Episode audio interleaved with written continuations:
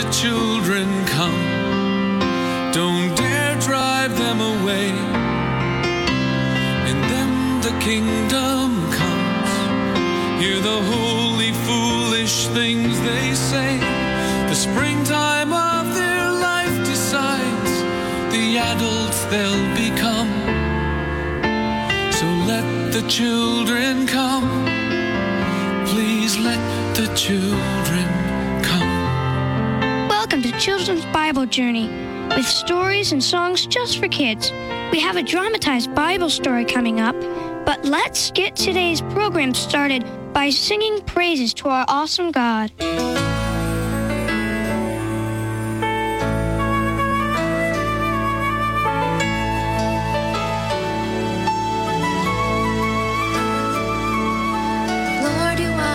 shepherd.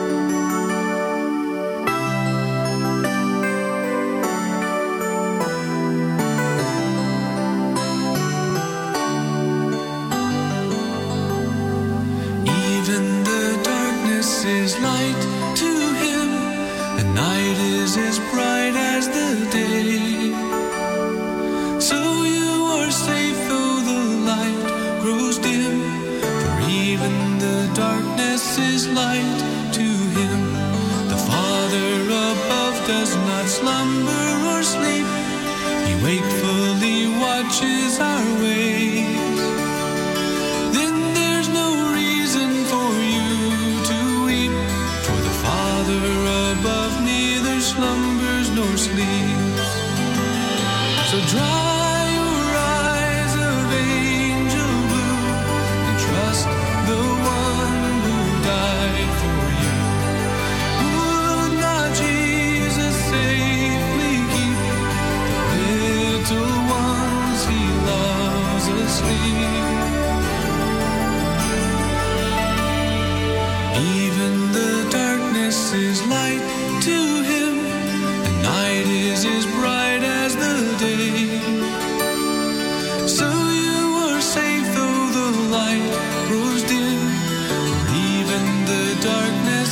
light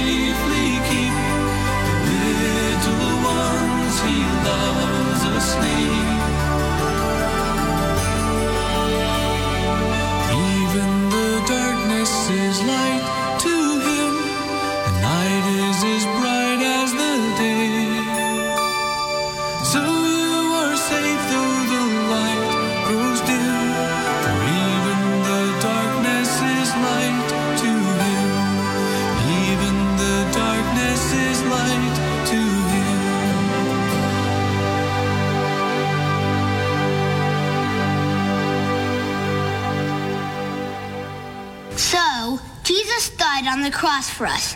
But then what? Are you sure you're ready for the answer? That's the part about the earthquake and the angel. And the grave closed with no body in them? No body. Get it? There was no body. No body? But how did Jesus get out of the tomb? Well, the answer's in Matthew 28. Will you read it for us? In the end of the Sabbath, as it began to dawn toward the first day of the week, came Mary Magdalene and the other Mary to see the tomb.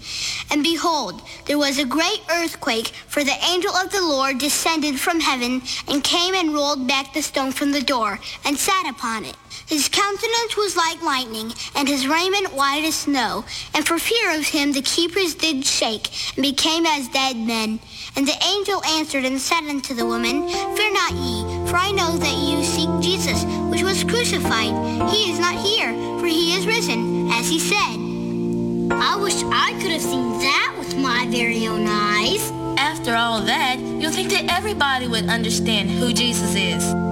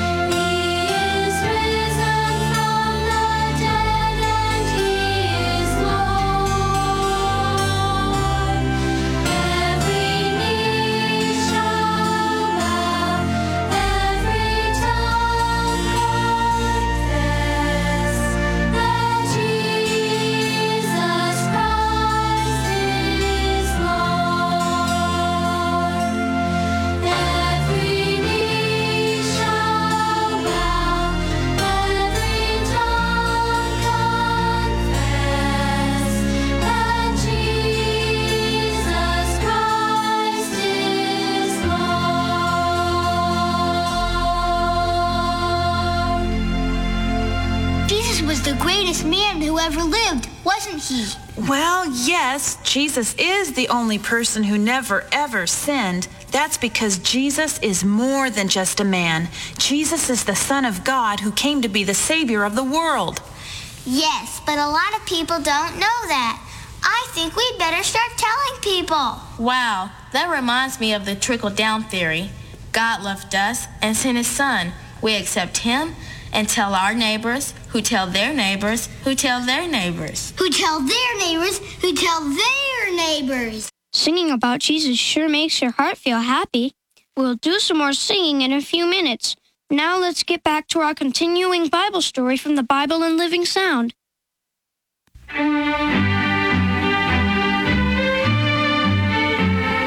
Keeping law and order among a million men, women, and children was no easy task. True, every Israelite was expected to keep God's Ten Commandments, but Moses soon found that a host of lesser rules and regulations affecting matters of day to day living were needed.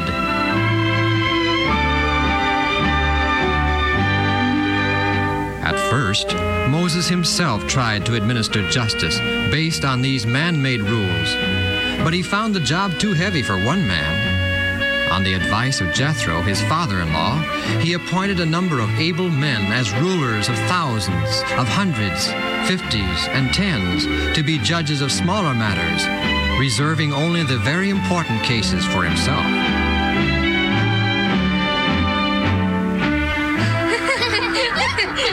Nebat, Nebat, Sharon, go and play with the other children.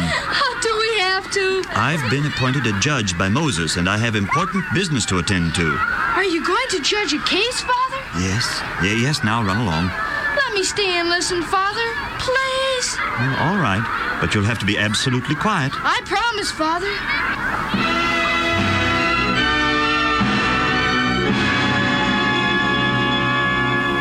I, the son of Judah, ruler of 100 by virtue of the power granted to me by Moses our leader, now declare this court in session. Will the plaintiff please state his name? My name is Silas, the son of Reuben. And what is your complaint? I charge Jael, the son of Dan, with assault. Uh, will the defendant come forward? Your name? I'm Jael, son of Dan.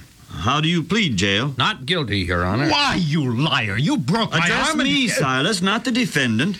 Now proceed with your charge. Well, it was like this, Your Honor. It happened yesterday, just before noon.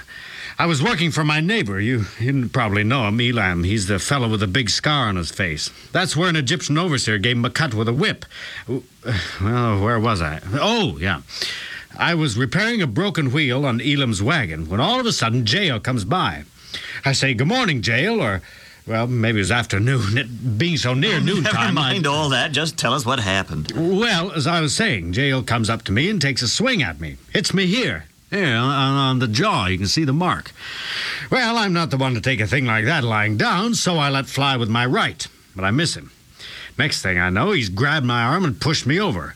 I feel this this big pain in my arm. The arm's broken, just snapped like a dry twig. Now you All wouldn't right, think Silas, that, just a moment. I- Just a moment. Now, is this true, Jael? Did you hit him and push him over? Yeah, I guess so. There you are. He admits he did it.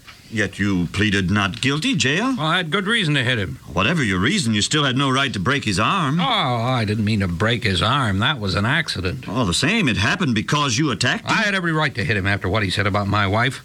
Called her lazy. A face like a camel. I never said any such thing. Oh, yes, you did. Hiram told me you did. Just a moment, you two. Uh, Silas, did you insult Jael's wife? As God is my judge, I did not. You're lying. Hiram repeated to me your very words. Well, well, there's only one way to settle this. We'll ask Hiram. I wonder where he is. I'll get him, Father. I know where he is. Oh, all right, Nebat, run and bring him here.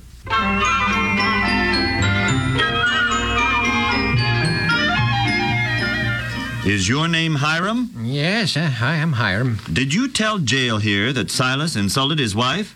Well, Your Honor, uh, I. Did you or didn't you? Jael says you did. Well, yes. Uh, Why did you do it? Uh, he's just a troublemaker, common drunkard. Had you been drinking? well, what of it? And you made all this up about Silas insulting Jael's wife out of pure mischief, simply to make trouble? Well, if it hadn't been for Silas, I would have got that job repairing Elam's wagon. It isn't the first time he's got a job of work instead of me. Ah, now I get it. You bear Silas a grudge, so you hope to get him into trouble by spreading lies about him. That's it, isn't it? well, Uh, well, that's the truth, isn't it? Well, I, I guess it is. Very sorry I hit you, Silas. If I'd only known it was all a pack of lies. All the same, you did break his arm, Jael, and now he isn't able to work. The law quite clearly states here, I, I'll read it aloud. And if men strive together, and one smite another with a stone, or with his fist, and he die not, but keepeth his bed, if he rise again, and walk abroad upon his staff, then shall he that smote him be quit. Only he shall pay for the loss of his time, and shall cause him to be thoroughly healed. But, Your Honor, I only hit Silas because I believed Hiram's lies. Ah, I'm coming to that. Hiram is to blame as much as you. Therefore, you, Jael, shall pay for the loss of Silas' time. And you, Hiram, shall pay his physician until his arm is completely healed.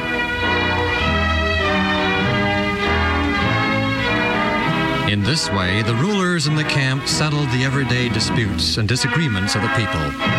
But if some really difficult or very important matter came to their attention, they consulted Moses, and he settled the issue.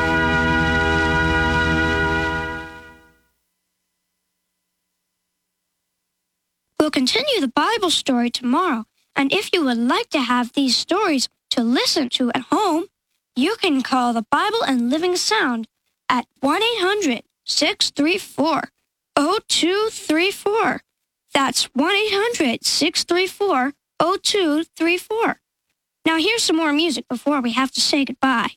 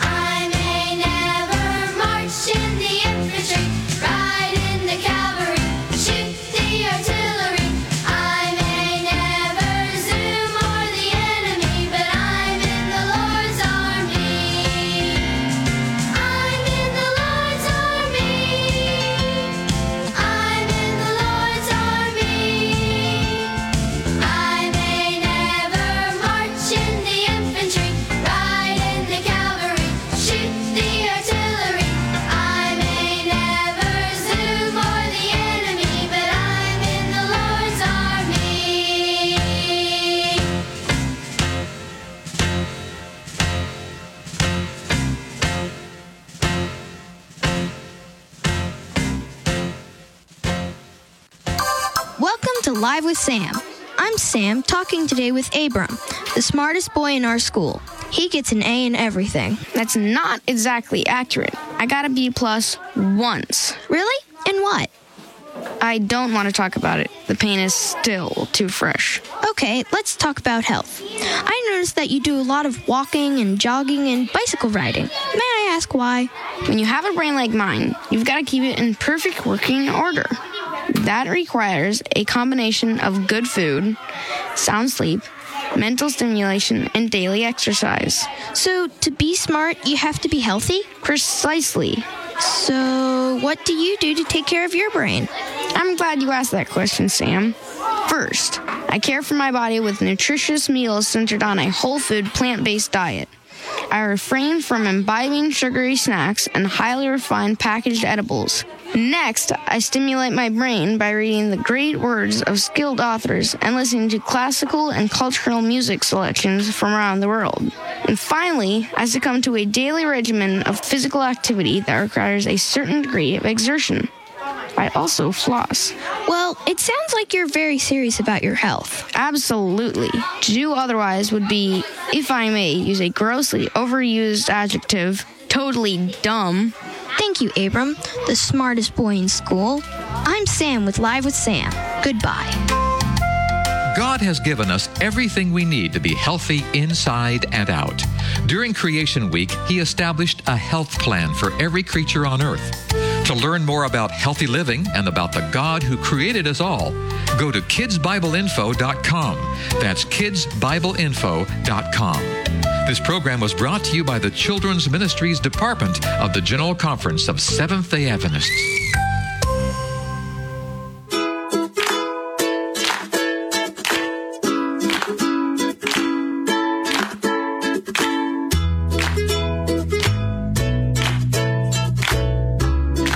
Boys and girls. This is Ms. Kathy.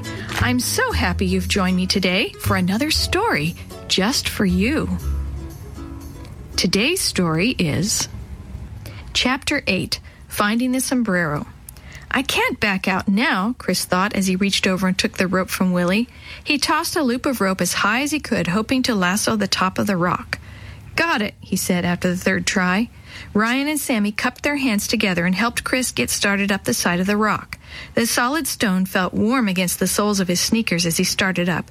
Hey, you kids, get off of that! A big, scary looking construction worker was headed their direction. Chris hung there as the other shoebox kids scattered. Are you trying to get hurt? The big man yelled at Chris. Stay off those boulders. I'd hate to have to call an ambulance. With the man glaring at him, Chris suddenly felt as small as a bug. He dropped back down to the ground. What were you trying to do up there? The man asked, his voice kinder now. Chris didn't know what to tell him except the truth. A sombrero, Chris said quietly. I was looking for a sombrero. A what? Hey, Jake, another man yelled from a truck nearby. Sombrero, you know, like those Mexican hats. Da da da da da da da da da da da da. The man jumped down from the truck. He pointed his finger at the top of his head and spun around as if dancing. Smooth, Smitty, Jake said. You're a regular Fred Astaire. I know what a sombrero is. He turned and looked back at Chris and then at Maria, who had come back to the two crows. What I don't know is why you kids are looking for a sombrero up there. It's part of our treasure hunt, Maria added. Oh, a treasure hunt, is it? Jake said. Well, that's different. Yeah, the sombrero isn't on top of the rocks, Chris explained. It's a place, some sort of landmark that shows us where to go. Jake rubbed his scratchy chin. So you wanted to get up high enough so maybe you could see this sombrero? Chris and Maria nodded. Hmm, Jake said. Well, I can't let you climb on these rocks, but I can do something just as good. Come with me. Hey, Smitty, let the bucket down, Jake shouted to his fellow worker.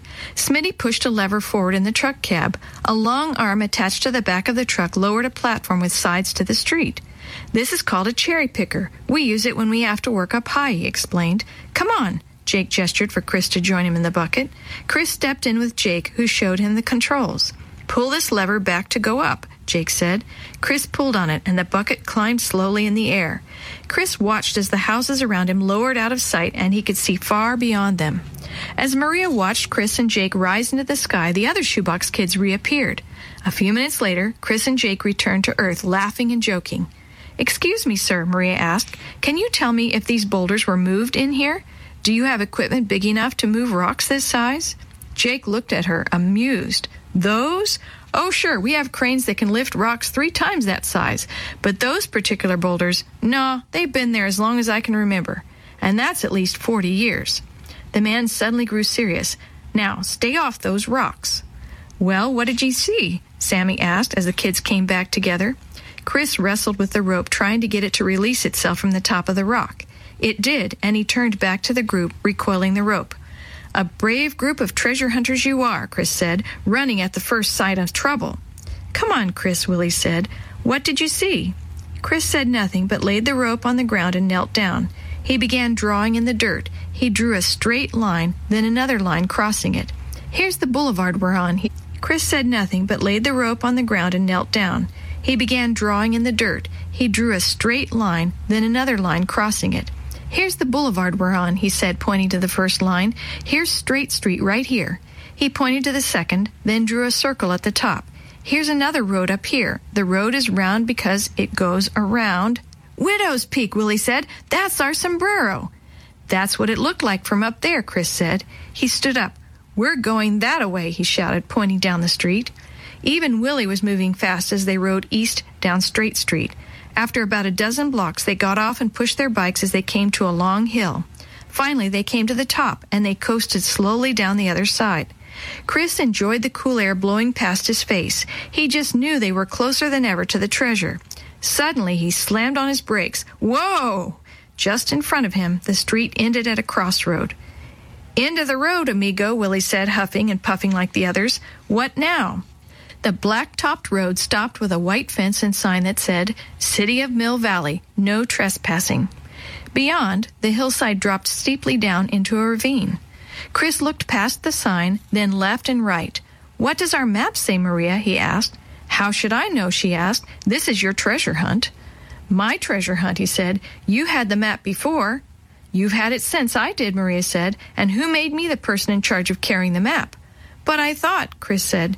You thought wrong, Maria said. Relax, guys, Willie said. I made a copy of it, just like Mrs. Shue suggested. He reached into his backpack and pulled out a piece of lined paper torn from a notebook. Chris turned to Maria. I'm sorry, sis, he said. It's just that we're so close. I know, Maria said, but is this treasure so important that you have to hurt people to get it? I. He began, then stopped. He took the map that Willie handed him and opened it up. He studied it silently for a minute while everyone else watched him intently. It says here, he finally said, that we're supposed to follow the canyon up to a waterfall. The treasure is found buried beneath a crow. Another crow? Sammy whined. You've heard of X marks the spot, Willie asked. This time maybe it's Crow watching over our treasure. Chris leaned over the fence and looked at the ravine. Where does this go? Does anyone know? It goes up to Black Canyon Dam, Willie said. That's why they have the no trespassing sign up there. They don't want people falling off the dam. They listened for a moment. Sure enough, Chris could hear the sound of rushing water far below. Does this mean we have to go down to the bottom of the ravine? Dee Dee asked. I don't think so, Willie said. Beyond the dam is Black Canyon Reservoir. We can just follow this road to the right here, and it will take us over to the park entrance. It's about half a mile. But it's almost five o'clock, Maria said. Mom will be coming to pick us up at Sammy's house in a few minutes. We can't turn back now, Chris said. Yeah, let's go on, Ryan said. We're almost there. Chris, it's waited a hundred years, Maria said. What's another day or two? But Hey, I've got an idea, Willie said. Black Canyon Park is a great place for picnics. Why don't we ask our parents to have a shoebox kids picnic here this weekend? Hey, yeah, Sammy said. Maria looked at Chris and then at Ryan. Chris shrugged. Sure, why not? Chris said. Yeah, but no telling the adults about the treasure, Ryan said. Mr. and Mrs. Shue already know, Maria said, and so does Mom. Yeah, but nobody else, Ryan said. The others shrugged. I don't think you have to worry about them stealing our treasure, Willie said. I just don't want anyone getting to it before me. I mean, us, Ryan said. Right, Chris? Chris looked at Ryan, but said nothing.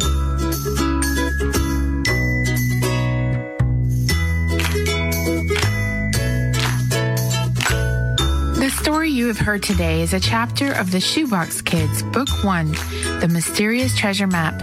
It was written by Jerry D. Thomas and used with permission from the Pacific Press Publishing Association. If you're interested in any other books published by the Seventh day Adventist Church, please visit AdventistBookCenter.com or call 1 800 765 6955.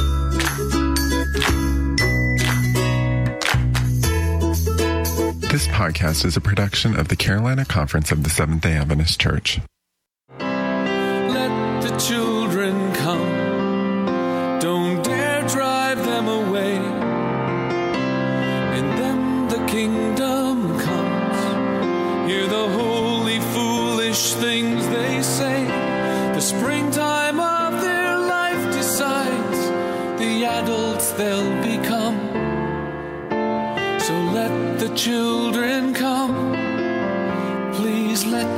Children come.